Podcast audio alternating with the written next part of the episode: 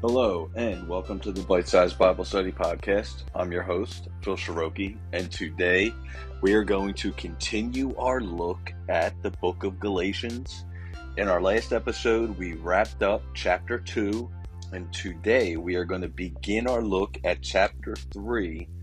We're actually going to look at verses 1 through 9. Um, My Spirit Filled Life, New King James Version Bible subtitles this section Justification by Faith Again, we're looking at Galatians because, well, several reasons. I mean, at first, you know, I wanted to look at it because of just how Paul really nails down the authenticity of the gospel of faith in Jesus Christ and Jesus Christ alone. But as we've gone through it, we already see how the um, topic of legalism comes up and um, you know they do go hand in hand in, in, a certain respect if you think about it because the judaizers that paul is basically addressing and confronting here are implementing um, basically old rules and regulations of the law and trying to say that they are part of the new covenant under jesus christ and that's a complete lie there's no no part of jesus christ has anything to do with anything we do. It's all about what he did on the cross. That's it. That's the pure gospel. We receive Jesus Christ by having faith that he is who he says he was, that is, the Messiah, our Savior, the one who came and exposed the sins of the world and died for the sins of the world and gloriously resurrected and is now seated at the right hand of the Father. There is nothing additional to that. It's that simple. That's the pure gospel. The reason why people want to tack legalism and rules onto that gospel is to simply control other people. It's sick, it's perverted, it's not godly at all, and frankly, it turns a lot of people away from God. Some people call it religion. You can call it whatever you want. I can call it legalism more so. The more I spiritually mature and really understand God and His ways and get to know Him, the more I see that even the Catholic Church is just legalistic. It's people are confused by Catholicism because they call it the biggest Christian religion in the world, but in fact, it's the biggest false religion in the world. Catholicism teaches nothing but lies with a little bit of truth mixed in there. Basically, the death and resurrection of Jesus Christ. But what they do every Sunday with their Mass is an absolute abomination when it comes to who Jesus Christ is. Christ died once for all. As the very first few episodes of this season address, and as we were looking today in the Bible study I go to at my church, there are several times in the New Testament where it's clearly stated that Jesus Christ died once and rose once and is now in his glory with the name above all names seated at the right hand of the Father. He did that. He accomplished that.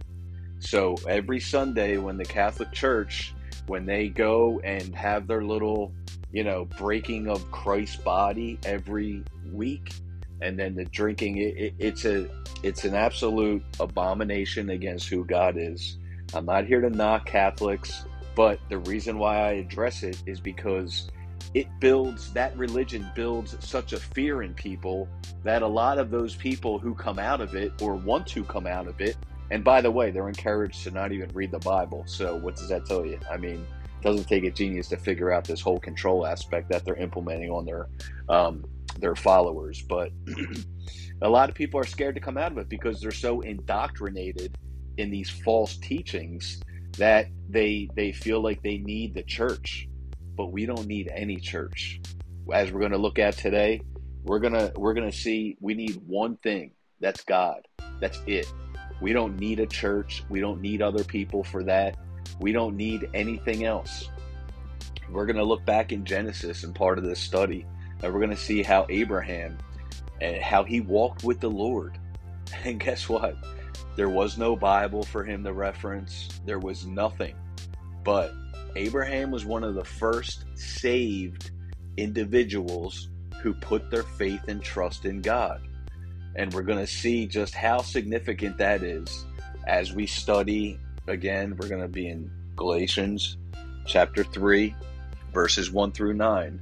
But we'll see who Abram, also known as Abraham, was, why God made the covenants that he did with him, and why it's so important to look back at those things and times and make the connection between what the new covenant is under Jesus Christ.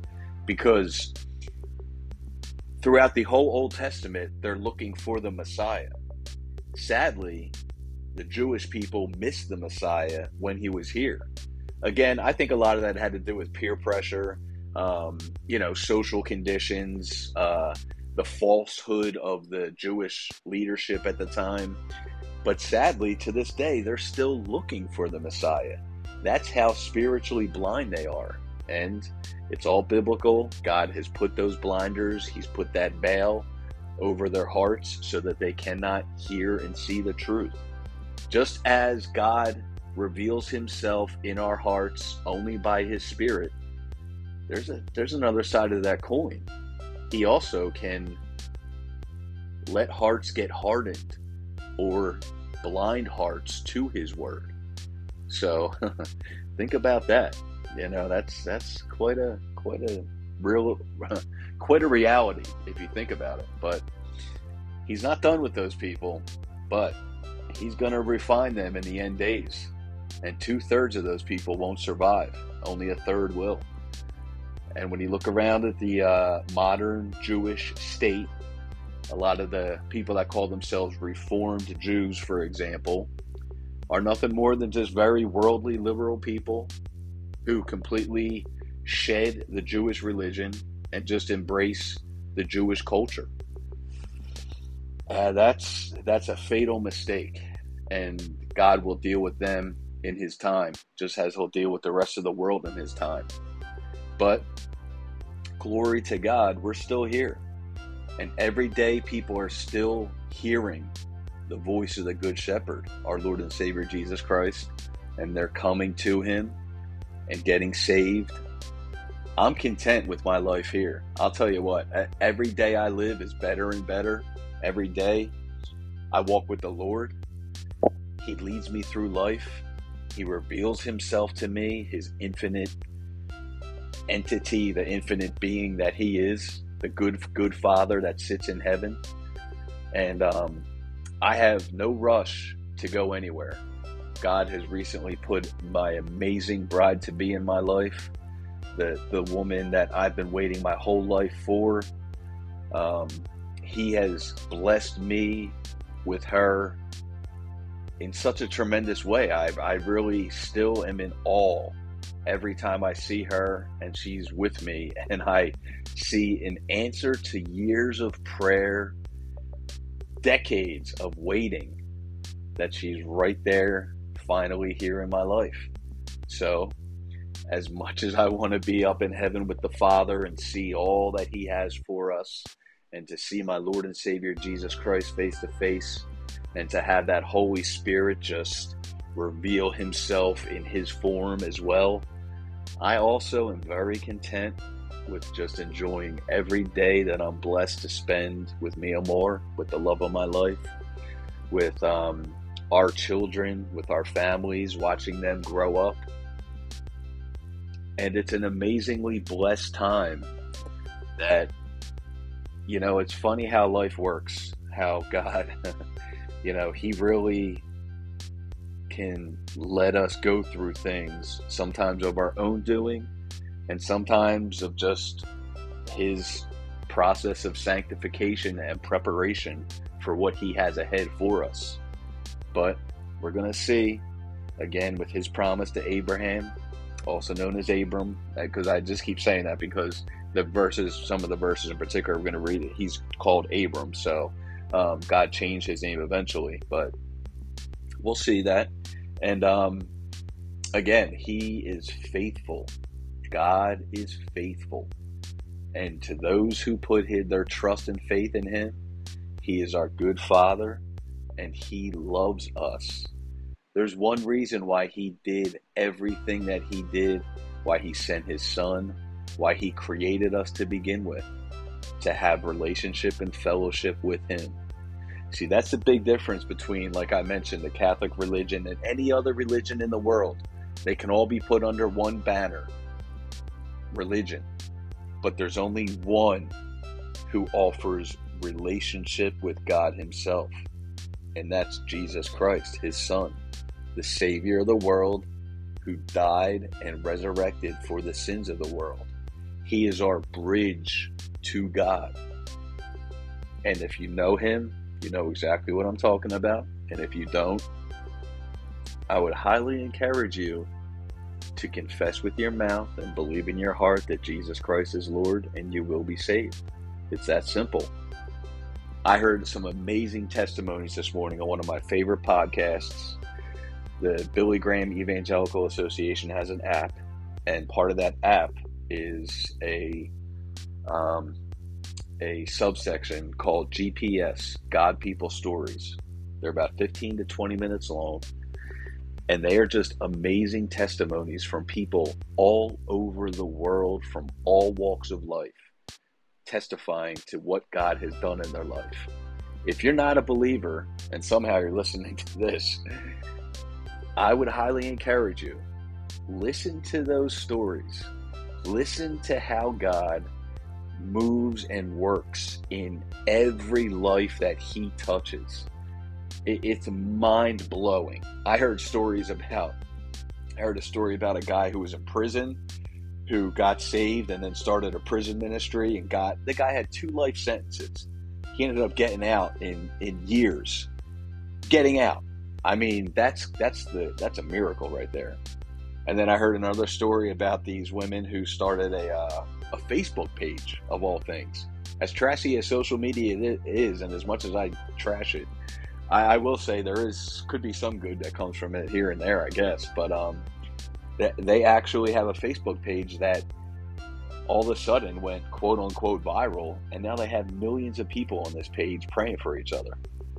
It's just amazing, and you know, it just makes me laugh because God just says to me, when I, when He wants to do something, He'll do it, no matter what form or fashion or person or line of communication He chooses when he wants to do something and move, it'll happen. That gives me a lot of hope for the world we see around us because right now, you can look at the circumstances around us, you can look at the media, you can look at the governments, you can look at the wars, the rumors of wars, you can look at the depravity, the death, you can look at the famine, you can look at the horrible weather that's happening, and it's easy to get discouraged. But always remember, God is in control of everything, believe it or not. He doesn't cause everything to happen because He doesn't cause any sin, nor does He cause any bad things. But He does allow things to happen.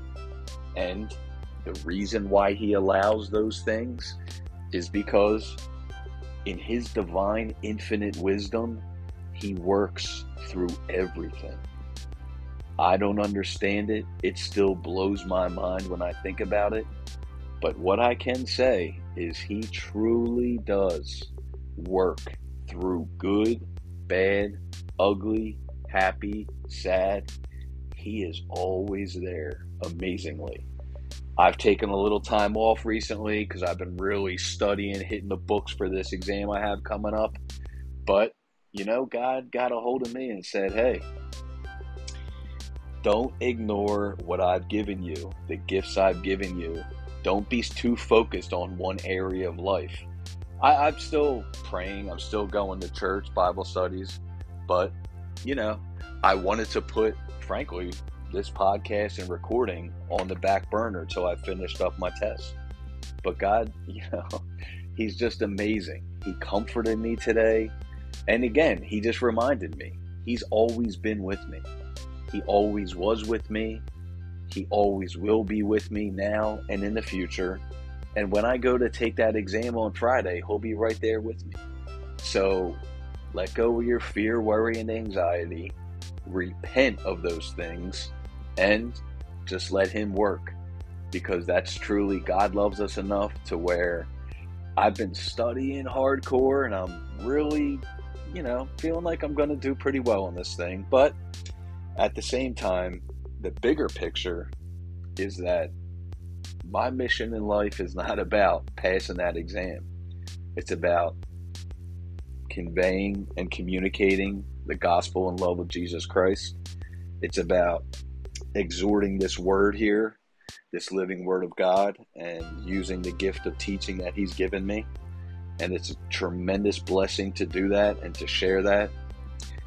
And again, He gave me the love of my life and she has lit up every area of my life. She's just when I say perfect, that perfect is, is not not good enough to describe who she is, but it's as close as I can get because I, I literally, literally, excuse me, if I were to sit down and write on a piece of paper everything I would want in a woman, she's everything I could write down and two or three times more than I could ever even imagine. So I just want to say thank God for her.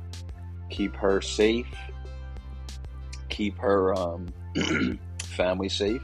My family safe. And um, without any further ado, let's start our look at Galatians chapter 3. Again, we're going to be looking at verses 1 through 9, where this is called justification by faith.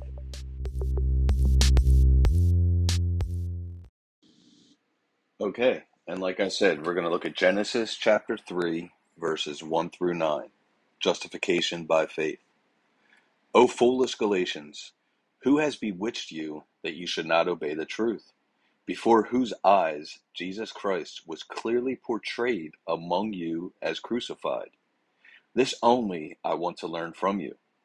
Did you deceive the Spirit by the works, or excuse me, did you receive the Spirit by the works of the law or by the hearing of faith? Are you so foolish? Having begun in the Spirit, are you now being made perfect by the flesh? Have you suffered so many things in vain, if indeed it was in vain? Therefore, he who supplies the Spirit to you and works miracles among you, does he do it by the works of the law or by the hearing of faith? Just as Abraham believed God, and it was counted to him for righteousness, therefore know that only those who are of faith are sons of Abraham. And the scripture, foreseeing that God would justify the Gentiles by faith, preached the Gospels to Abraham beforehand, saying, In you all the nations shall be blessed. So then, those who are of faith are blessed with believing Abraham. All right, so let's look at the notes here. And Paul, he's just, you know, he's addressing the Galatians because, again, you know, it, it's he makes so many good points in that passage, but when it comes down to it, verse 2, where he says, Did you receive the Spirit by the works of the law or by the hearing of faith? That's the biggest flaw when it comes to religion and legalism. There is, we are brought to Christ by faith. So we walk in the Spirit by faith from there on out and go and we are sanctified in the spirit of God by the spirit of God to be transformed into the image of his son Jesus Christ. And to think that there's anything we can do to kind of help that process is absolute foolishness. It, it makes no sense if you really understand the spiritual implication of salvation of what Jesus Christ was here, what he did and accomplished in the spirit, to think that there's anything we can do, anything in the flesh that is, except simply yield every area of our life to God. See, that's why people embrace religion and they embrace legalism because they're not fully yielded to God. They want to hold on to sin. They may not even realize it, but the sin they may just be holding on to is pride, ego, and the the um, the pride of life, because a true follower of Jesus Christ is just that. Just like he said to every one of the disciples, follow me. That's one of the hardest things to do in life. Now, those of us who are really saved and know the Lord, it's easy to do that because we know that His way is always the best way. He'll, need, he'll, he'll never leave us, He'll never lead us astray, He'll never, ever forsake us. We know that He is true to His word and he's he'll never lie to us and he'll always keep his promises and part of that knowledge for me personally is the fact that I was such a sinner at a point. I was so backslidden at points in my life, yet he was always faithful to me when I wasn't faithful to him.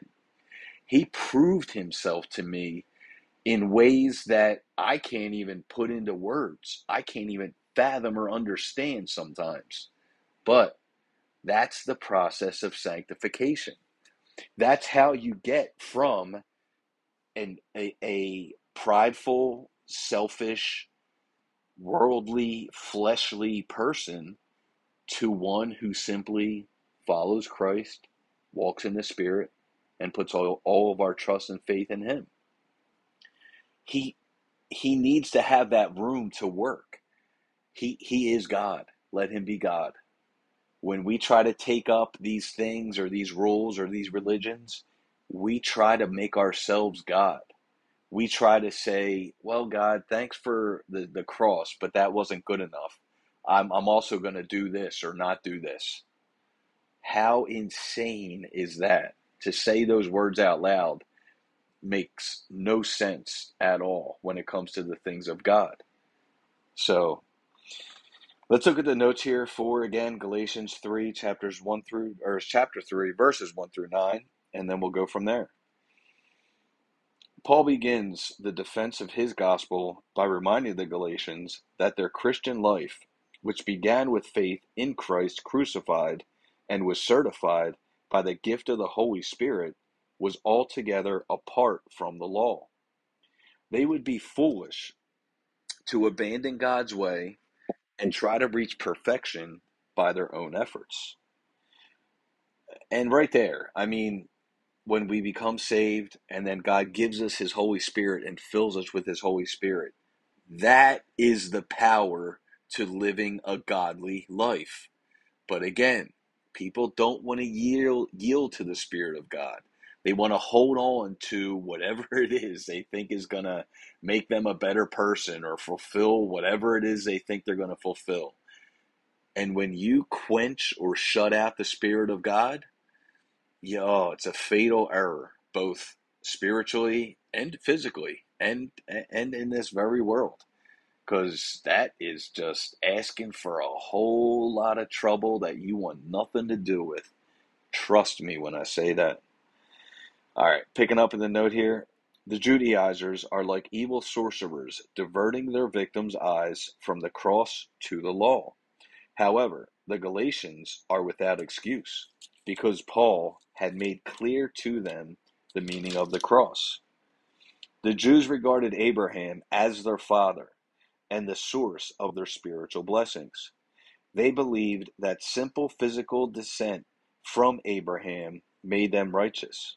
Paul shows that Abraham pleased God by faith and not by doing works of the law, since the law did not even exist in Abraham's time. He further insists that the true children of Abraham, and thus heirs of the promised blessing, are those who live by the principle of faith. Amen and hallelujah. Keep in mind, we're going to go back and look at some verses in Genesis. And, you know, it's insane when you think about it. But Abraham didn't have the law, he had nothing but faith in God. And look at how tremendously, first off, God loved Abraham tremendously and he blessed him tremendously. Why? Simply because Abraham placed all of his himself and all of his faith in God because he knew God was the only source of true life that was out there and the only life worth living. Just like we know now since God Himself, the, the Son of God, has been revealed to us in Jesus Christ. We saw Him, we see Him now, we see Him in this living Word, we hear Him in this living Word, we can touch Him in this living Word. We have all we need. We have the Holy Spirit in us. We have the living word that we can look at and, and understand who God is from Genesis to Revelation, it's the revelation of Jesus Christ Himself. And the Father is just sitting up there working His amazing plan. What an amazing picture it is. What an absolute amazing, mind blowing picture it is. All right, we're going to quickly flip back to, or flip up to the truth and action section here at the end of Galatians. We're going to look at section two. It's called Key Lessons in Faith. Faith accepts God's testimony in a trusting, childlike manner and salvation as a free gift. The law was given to lead us to Christ. Thus, any use of the law as a means of earning our salvation is a distortion. By nature, mankind presumes to seek salvation by works. It seems an offense to the flesh to believe we cannot, but God's word says it is an offense to him to believe we can. Amen. That's what I just said, and that's the truth of the Holy Spirit. We offend God when we think we know better than him. We offend God when we think we can handle spiritual matters on our own. Do you know why it's an offense to him? Because he equips us and has given us everything we already need to cover those bases, if you will. So why it, it's it's as it's redundancy. It's not even. It's foolishness. I can't call it redundancy because it's evil to think that you can do better than God. That's that's borderline blasphemy of the Holy Spirit right there. And look, you know, when when we sometimes say we'll be surprised who is and isn't in heaven, I I can understand some of the people that will be surprised that aren't in heaven because religious people, hypocrites, people that put on an act, people like this, they thought because they were descendants of Abraham that they were entitled and were righteous, made righteous by their bloodline essentially. And that's not the case. Not the case at all. Abraham was a man of solid faith and love and trust in God. And he is one of the ultimate testimonies because, I mean, how amazing is it? He had no reference points. He was the first, really the first. And we'll see how he was the first to offer a blood sacrifice to God. He, he was obedient in every way. And the picture of Abraham when he has Isaac and he takes him up and he, he he's ready to sacrifice him to the Lord. That's a, that's a picture of what God did with his son with his son the sacrifice for the world. Shed blood. It was pretty cool today in a Bible study. We were talking about the tabernacle and we were talking about, you know, the pattern that God showed Abraham in Exodus to make um, the tabernacle down here, which would eventually be the temple and it's amazing when you see the copy or the blueprint that God gives uh, Moses, and he does make the tabernacle. But keep in mind that everything that Moses made was given to him by God and shown to him by God, but the authentic tabernacle is actually in heaven. And the authentic blood that is shed and and that covers that tabernacle is the blood of Jesus Christ himself.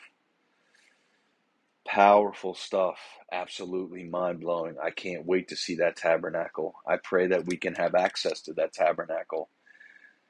God is just, he, he's really humbling. He, he's very awe inspiring too. Whew, man. All right.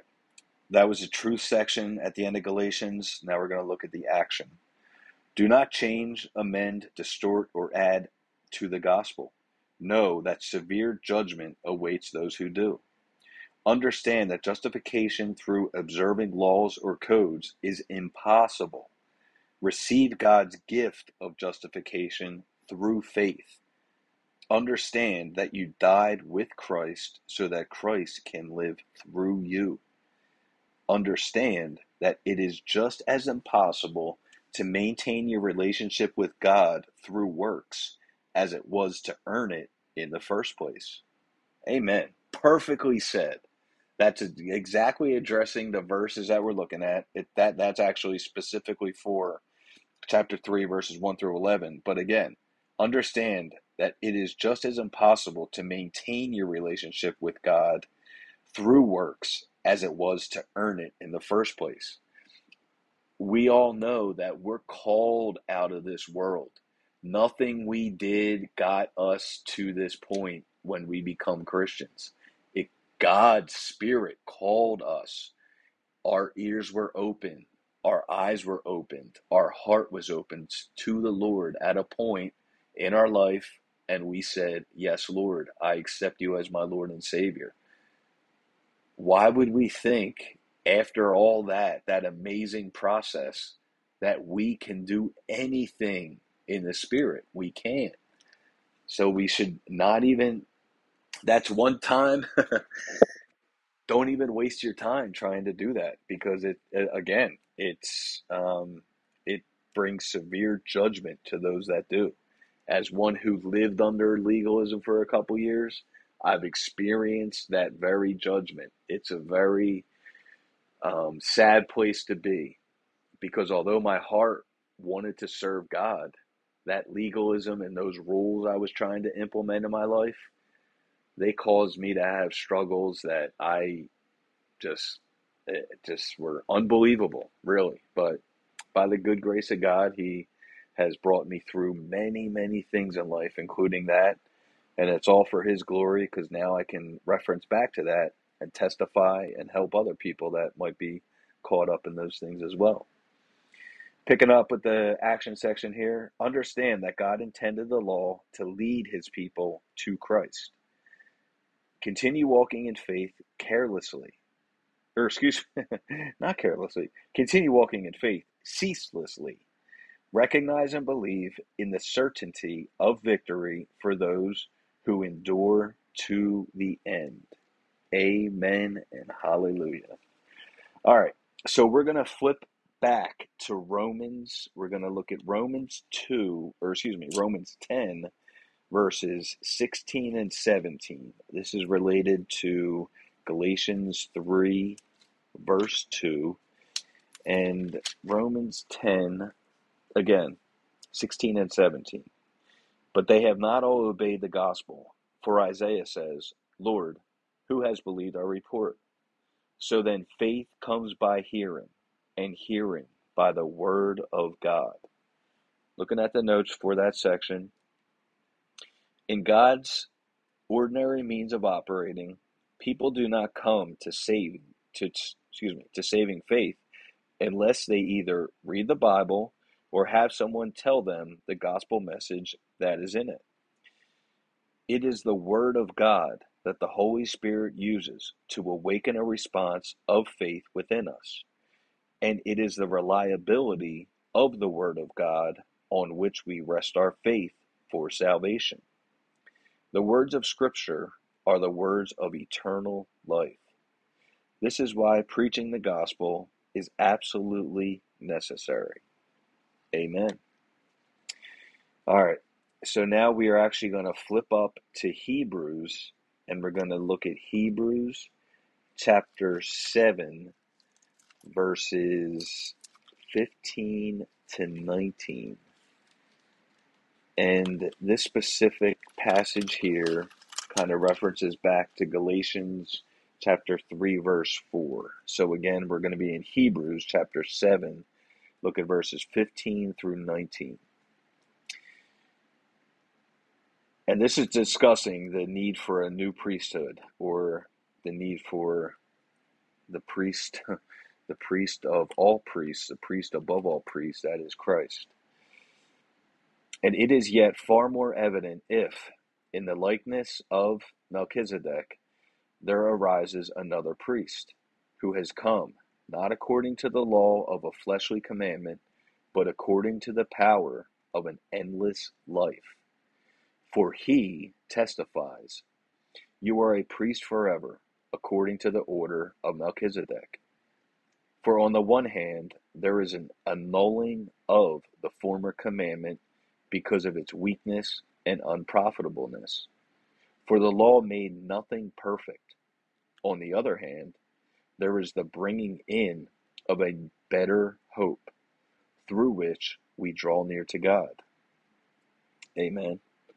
Looking at the notes for that section, the Greek word here for another is not allos, which means another of the same kind, but heteros, another of a totally different order. The priesthood of Christ supersedes the Levitical priesthood. The first covenant proved weak and useless in providing either full access to God's presence or full fitness for his company. Therefore, it had to be annulled and a new and better hope introduced to succeed where it had failed. So, again, you know, the law exposed sin to the Israelites, the Jews, God's people. Jesus Christ came and exposed sin to the entire world through his perfect life lived. So the way he revealed sin wasn't by walking around and pointing a finger. He revealed sin by living a life perfect and to the letter, every letter of the law. And by him fulfilling all of the Father's purposes and living that perfect life, then he was our sacrificial lamb, our spotless lamb, who was hung on that cross. He conquered sin. And then, after dying, and then God raising him from the dead, the first fruits of the resurrection, he conquered death. Absolutely amazing. That that plan I'll tell you. It, I mean, uh, the reason I chuckle is because it's kind of funny when I sit and just look at that plan. I mean, no one else could have come up with that except God Himself.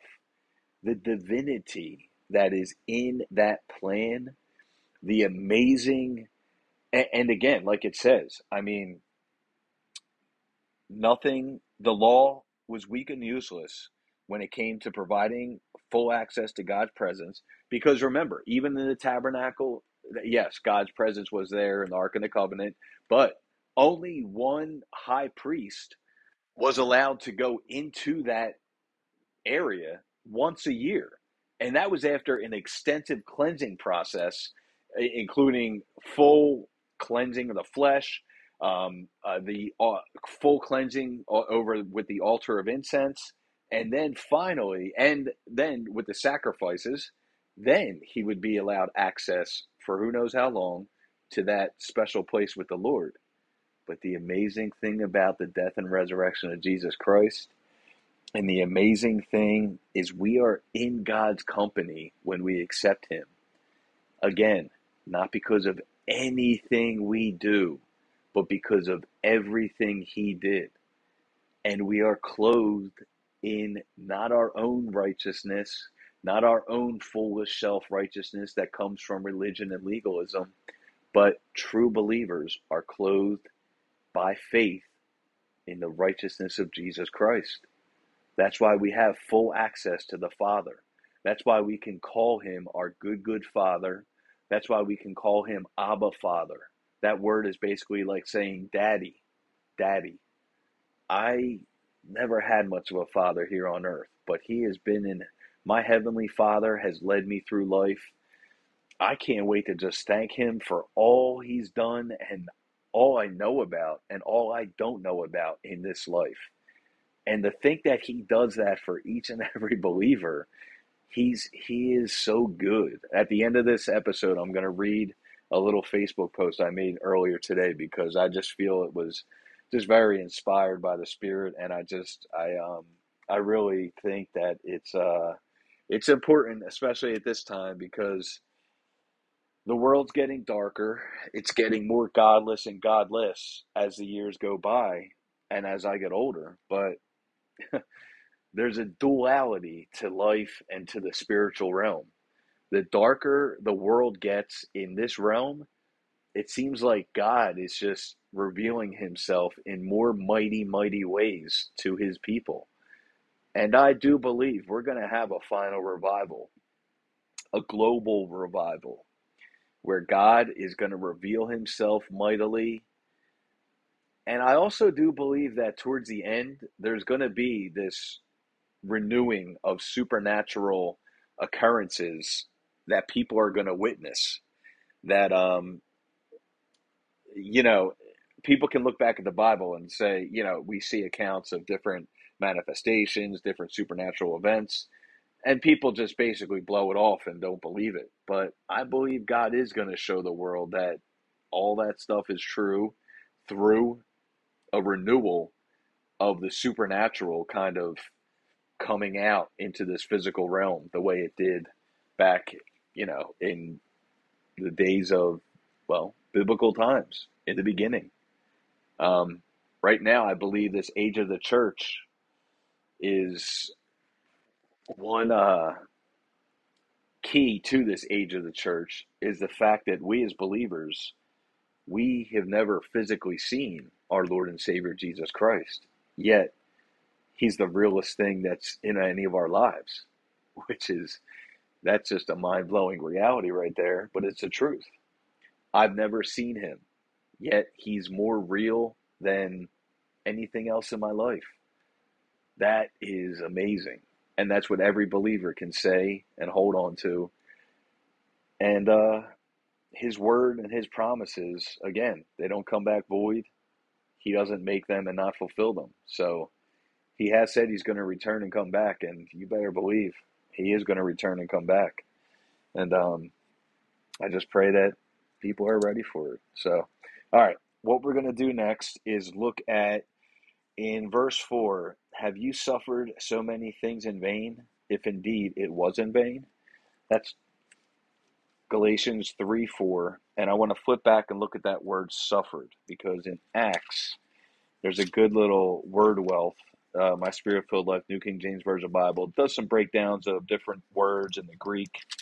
Um, you know, same thing as a Strong's uh, concordance would do. But this word suffer here means pascheo. Compare passion, passive, pathos. Being acted upon in a certain way to experience ill treatment, roughness, violence, or outrage, to endure suffering, and to undergo evils from without. Pascheo asks the painful question What is happening to me? Of the 42 times it appears, it is mostly used of Christ's suffering for us. So, you know, Christ, you know, one thing I mentioned the Jews earlier, how they're spiritually blind and they missed the Messiah when he was here. One reason for that is because they believed that Jesus Christ, when he came back, was going to be a military Messiah, if you will. you know, he was going to come back and overthrow the Romans and um, establish his kingdom here in this physical realm. They completely missed his point of being here the first time, that being to conquer sin and death, to fulfill the law. So, as he fulfilled the law, um, they, again, they totally missed him. But his suffering, his obedience unto death, again, is the perfect example for everybody who comes to know him and gives their life to him. And then we become his slaves, his bondservants, and we give all of ourselves to the Father and are made into the image of him, his son, Jesus Christ. That's the process of sanctification right there. That's what we go through while we're here on this earth. And who knows what happens when we get to heaven. I don't think we're just all, um, who knows? I, I can't say. It's exciting, exciting to think about. But all right, we're going to look at the the Galatians three five next, and I want to look at the word supplies. Therefore, he who supplies the Spirit to you and works miracles among you, does he do it by the works of the law or by the hearing of faith? That word supplies is epikorego. Epikorego. It means a combination of epi, intensive, and korego, to defray the expenses of a chorus. The word thus means to supply fully or abundantly, generously provide what is needed, to cover the costs completely. It is used with the strong connotation of great and free generosity. Paul is chiding the Galatians for regressing to the beggarly elements of legalism, which he contrasts with the abounding surplus of God's provision through grace. Amen. Again, when it comes down to it, how foolish is it to think that we can do anything that God has already done? That's why it's such a great offense to God when people basically say, Don't worry, God, I got this. How foolish. Just to say those words are, it, it sounds like utter foolishness. But, you know, uh, a lot of it comes down to spiritual blindness, pride, ego. A lot of it comes down to pride and ego. People just don't want to give up, you know, their ridiculous, you know, perception of themselves for some reason. I, I really can't fathom it, but it is a reality and it's one that leads people down some really dark roads and um, some some you know opens them up to some really tough times so. All right so i promised to get back to genesis and we are going to go flip back to genesis. We're going to be in chapter 15 we're going to look at verses 1 through 18 where this is basically god's covenant with abram after these things the word of the lord came to abram in a vision saying do not be afraid abram i am your shield your exceedingly great reward.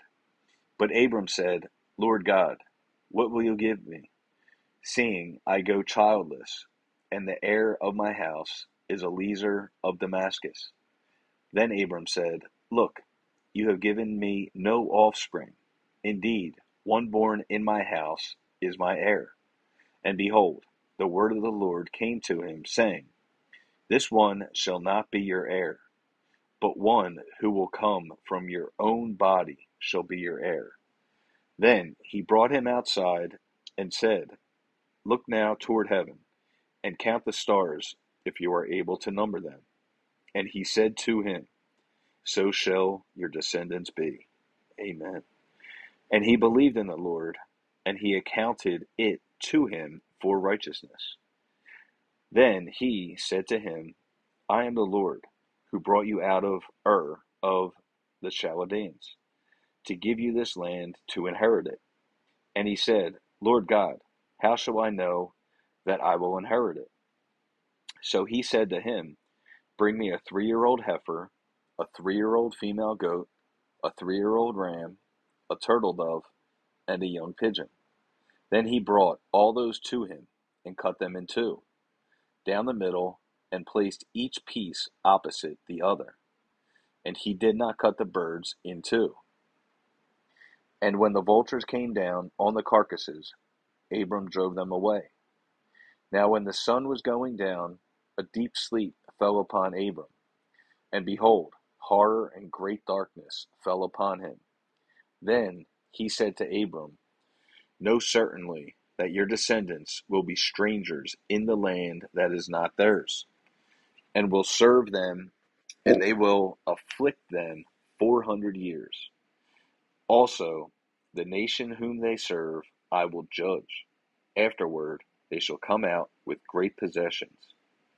Now, as for you, you shall go to your fathers in peace. You shall be buried at a good old age. But in the fourth generation they shall return here, for the iniquity of the Amorites is not yet complete. And it shall come to pass, when the sun went down, and it was dark, that behold, there appeared a smoking oven and a burning torch that passed between those pieces. On the same day, the Lord made a covenant with Abram, saying, To your descendants I have given this land, from the river of Egypt to the great river, the river Euphrates. All right, so that's a that's God's covenant with Abraham. Pretty amazing stuff. God actually walks through those severed animals with a burning torch. Wow. All right, so let's look at the notes for that section, then we'll go from there. This is one of the most important chapters in the Old Testament because it depicts the establishment of the Abrahamic covenant, a covenant ultimately fulfilled in Jesus Christ. Childless is the word often used to describe God's closing a womb in judgment.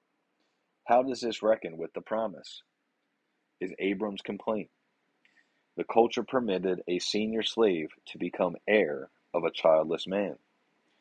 Abram's silence was his way of giving credence to God's word, believed.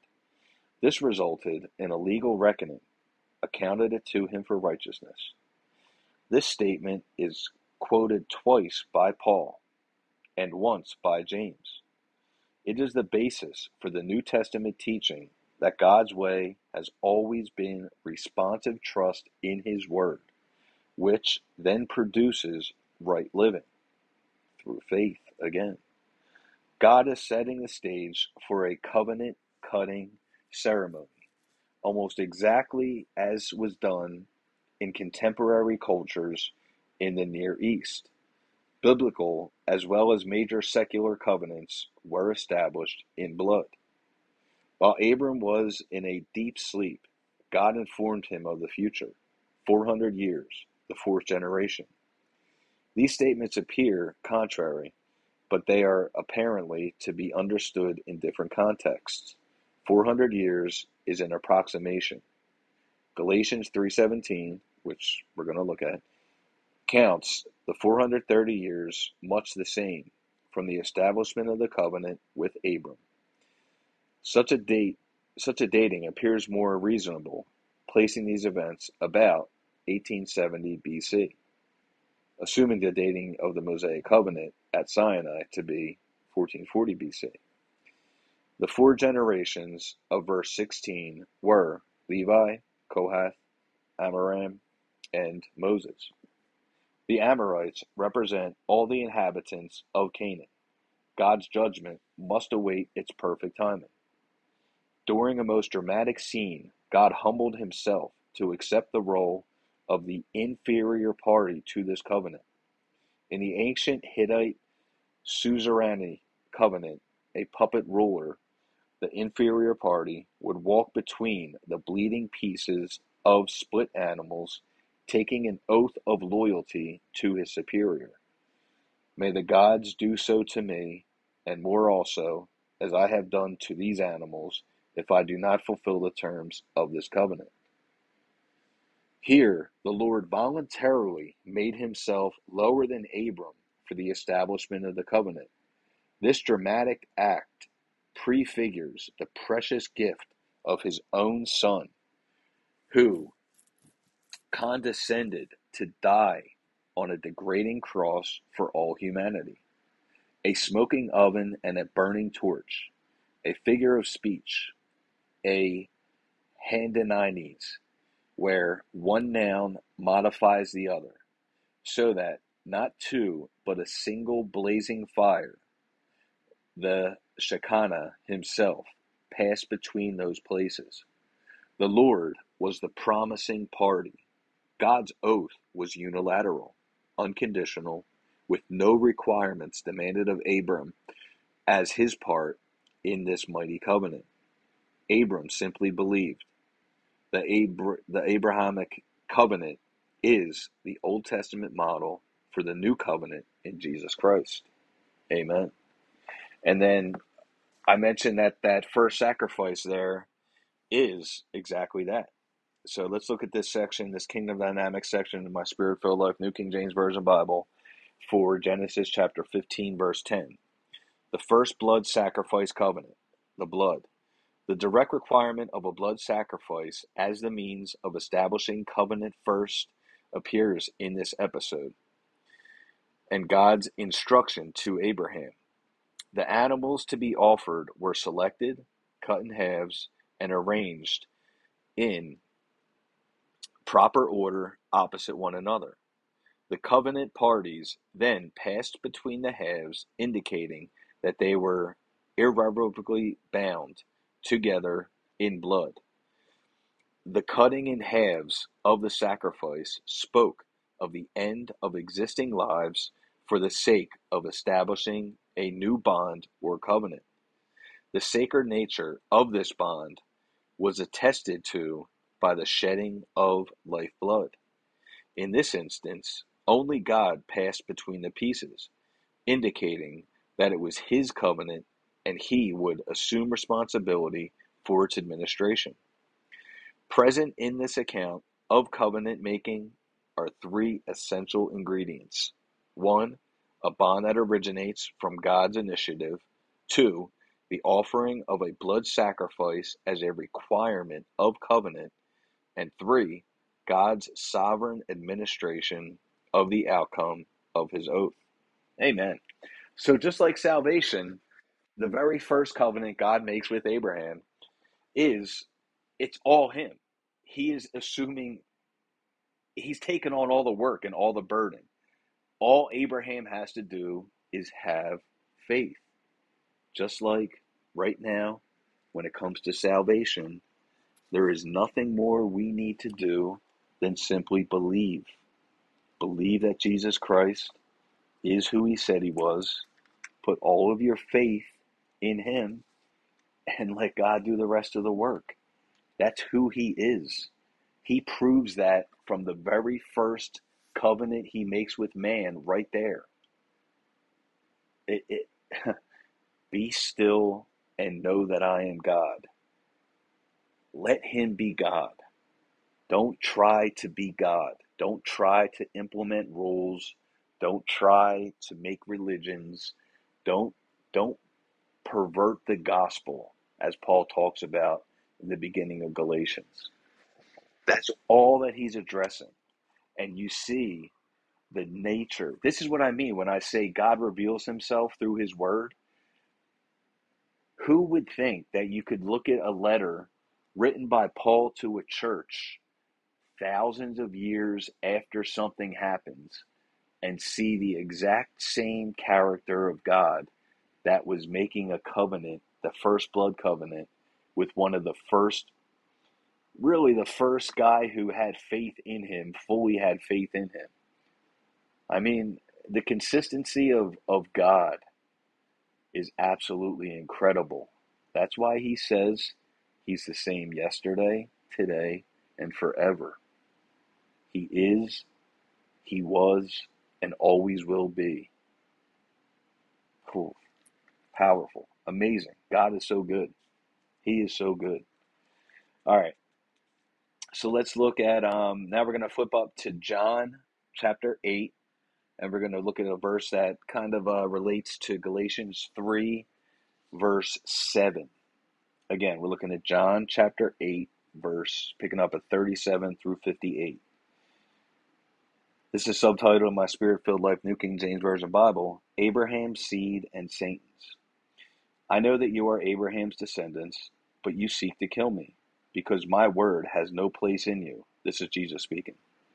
I speak what I have seen with my father, and you do what you have seen with your father. They asked, they answered and said to him, Abraham is our father. Jesus said to them, If you were Abraham's children, you would do the works of Abraham. But now you seek to kill me, a man who has told you the truth, which I heard from God. Abraham did not do this. You do the deeds of your father. Then they said to him, We are not born of fornication. We have one Father, God. Jesus said to them, If God were your Father, you would love me, for I proceeded forth and came from God. Nor have I come of myself but he sent me. Why do you not understand my speech? Because you are not able to listen to my word. You are of your father, the devil, and the desires of your father you want to do. He was a murderer from the beginning and does not stand in the truth, because there is no truth in him. When he speaks a lie, he speaks from his own resources, and he is a liar and the father of it. But because I tell the truth, you do not believe me. Which of you convicts me of sin? And if I tell the truth, why do you not believe me? He who is of God hears God's words. Therefore, you do not hear, because you are not of God. Then the Jews answered and said to him, Do not say rightly, excuse me, do we not say rightly that you are a Samaritan and have a demon? Jesus answered, I do not have a demon, but I honor my Father, and you dishonor me. And I do not seek my own glory. There is one who seeks and judges. Excuse me one who seeks and judges. Most assuredly, I say to you, if anyone keeps my word, he shall never see death. Then the Jews said to him, Now we know you have a demon. Abraham is dead, and the prophets, and you say, If anyone keeps my word, he shall never taste death. Are you greater than our father Abraham, who is dead, and the prophets are dead? Who are you? Excuse me. Who do you make yourself out to be? Jesus answered, If I honor myself, my honor is nothing. It is my Father who honors me, of whom you say that he is your God. Yet you have not known him, but I know him. And if I say, I do not know him, I shall be a liar like you. But I do know him and keep his word. Your father Abraham rejoiced to see my day, and he saw it and was glad. Then the Jews said to him, You are not yet fifty years old, and you have seen Abraham? Jesus said to them, Most assuredly I say to you, before Abraham was, I am. That's one of my favorite passages in the entire Bible because Jesus is going back and forth with the religious leaders at the time. He knows what's coming, he knows it but he he's declaring who he is without saying who he is. And it's only by having open hearts and the spiritual eyes to see and ears to hear that they would know who he is. Like he says, Most assuredly I say to you, before Abraham was, I am. They knew what that meant. That was a very significant thing for him to say. So let's see. Let's actually look at the um, the kingdom dynamic here for that verse in my spirit filled life, New King James Version Bible. Divine healing, never outdated. Jesus' critics challenged his miracle ministry, his integrity, and his spiritual purity. Their resistance was not unlike that which often is raised today against the present reality of healing miracle ministry. A foundational answer to such doubt is found in Jesus' assertion to his critics Before Abraham was, I am. Christ's answer ties all facets of his person and ministry to his own unchanging timelessness. This is a timeless message for us today as well. Jesus is not the great I was of yesteryear, but he is the great I am, the same yesterday and today and forever. Some confine miraculous healings to biblical times, but church history annuls that theory. Nothing in Scripture ever indicates that there will be any diminution in the work of Christ or the New Testament church during the whole church age. Jesus said that his church would do greater works than he had done because he was going to the Father. Jesus healed through the power of the Holy Spirit, and the same Holy Spirit is still operating in the church. Amen and hallelujah. That's why I always say you can never, ever say that God hasn't given us all we need because the very same Holy Spirit that was in Jesus Christ when he was here on the earth is in us as well. And Jesus said, We'll do greater miracles than him. It's just having that faith. I'm going to have that faith. I, I commit to that. So let's look at the note here for, again, that verse, um, John chapter 8, verse 58. Before Abraham was, the verb ought to be translated was born, indicating that Abraham's life had a specific beginning. This stands in sharp contrast to Jesus' self claim, I am. In other words, he was without beginning, the ever present one. Amen and hallelujah.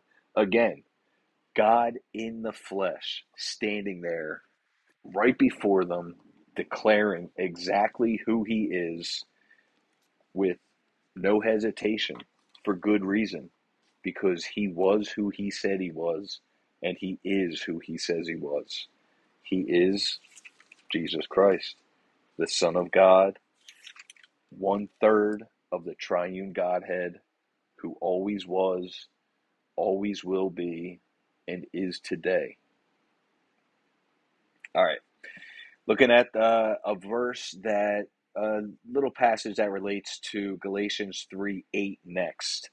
We're going to flip back again to Genesis. We're going to be in chapter 12. We're going to look at verses 1 to 3 this time, where it says, Now the Lord had said to Abram, Get out of your country, from your family, and from your father's house, to a land that I will show you. I will make you a great nation. I will bless you, and make your name great, and you shall be a blessing. I will bless those who bless you, and I will curse him who curses you and in all the families of the earth shall be blessed. In you, excuse me, all the families of the earth shall be blessed. So let's look at the word. Um, we're going to look at the word wealth for families, and then we're going to look at some kingdom dynamics for that specific section. So that word families is mishpotach, mishpotach, a family of people, a type, class, or kind of people or things. a species of animals, a group of related individuals, a tribe, or a group of related things, a category.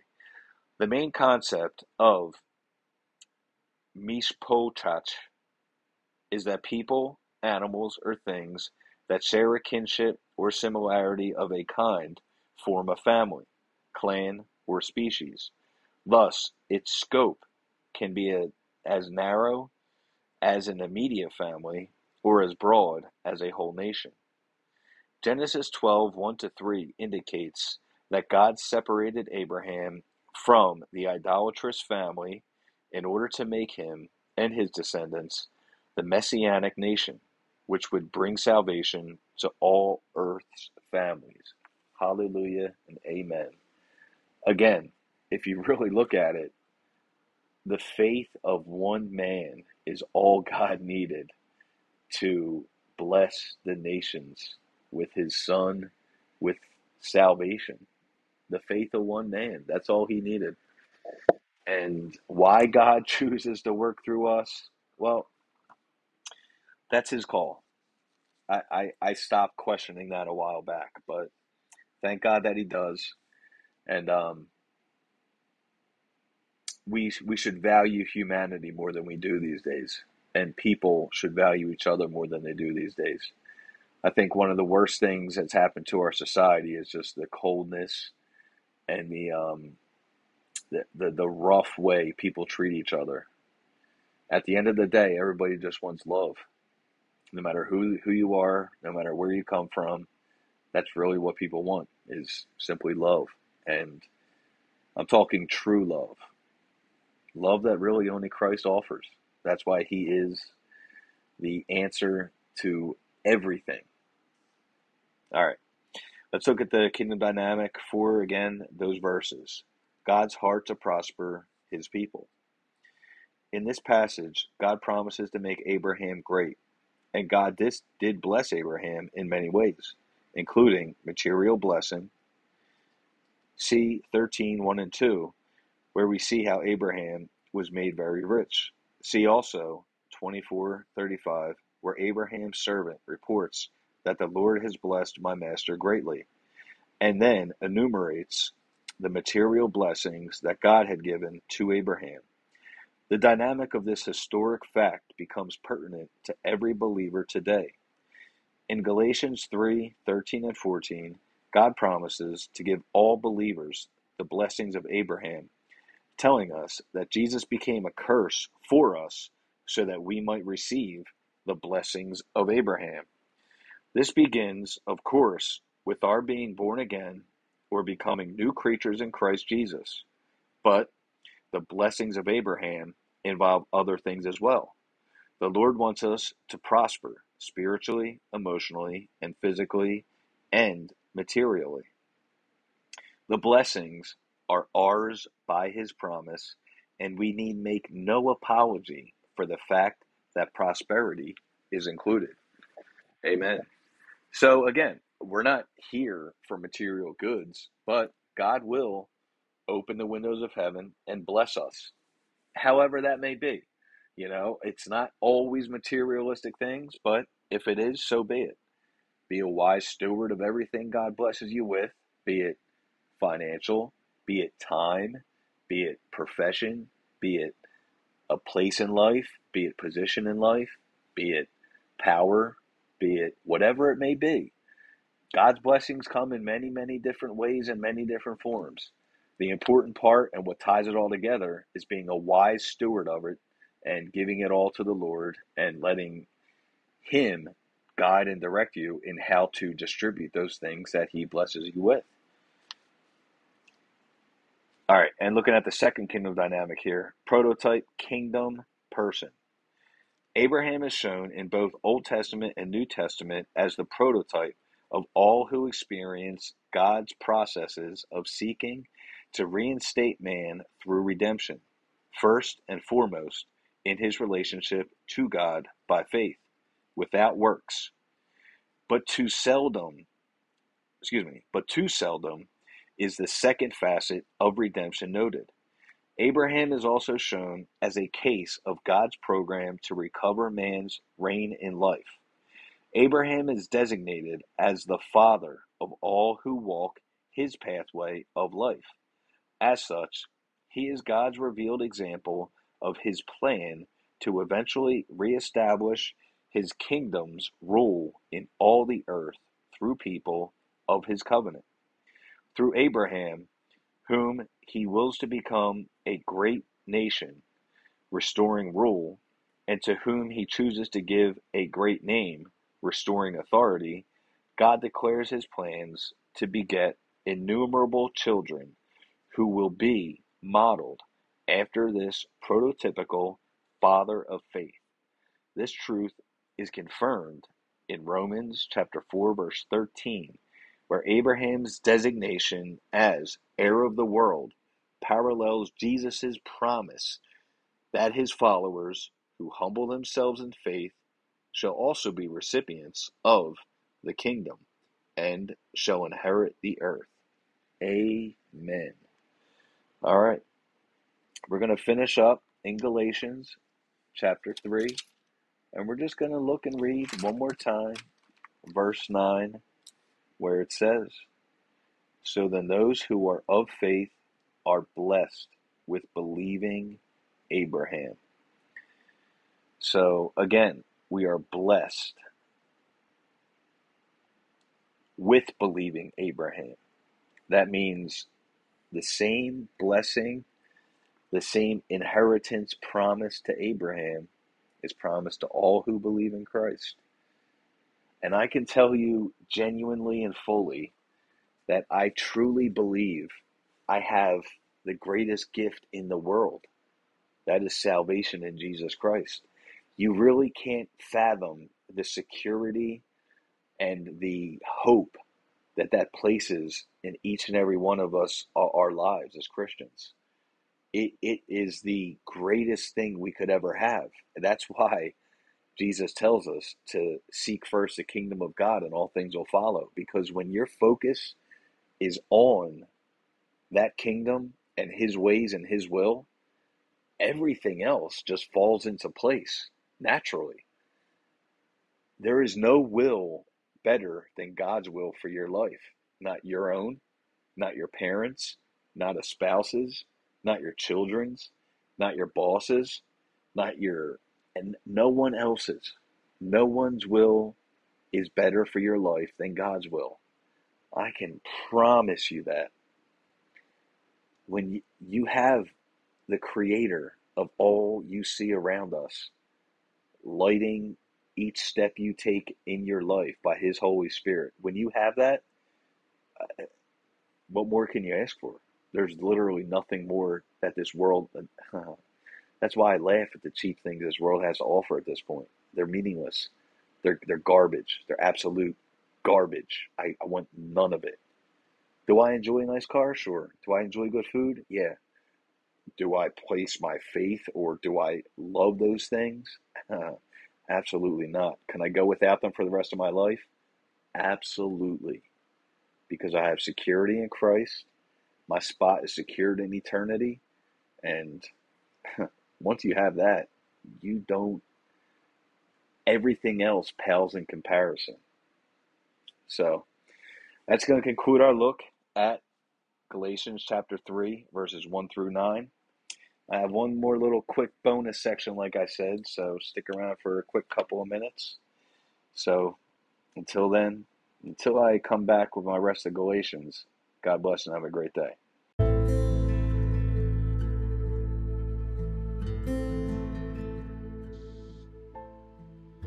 So before I totally close this episode out, I just wanted to look at one last thing. And again, this is just something I posted this morning, and um, I don't know. I just want to share real fast. So, Genesis 1 1. In the beginning, God created the heavens and the earth.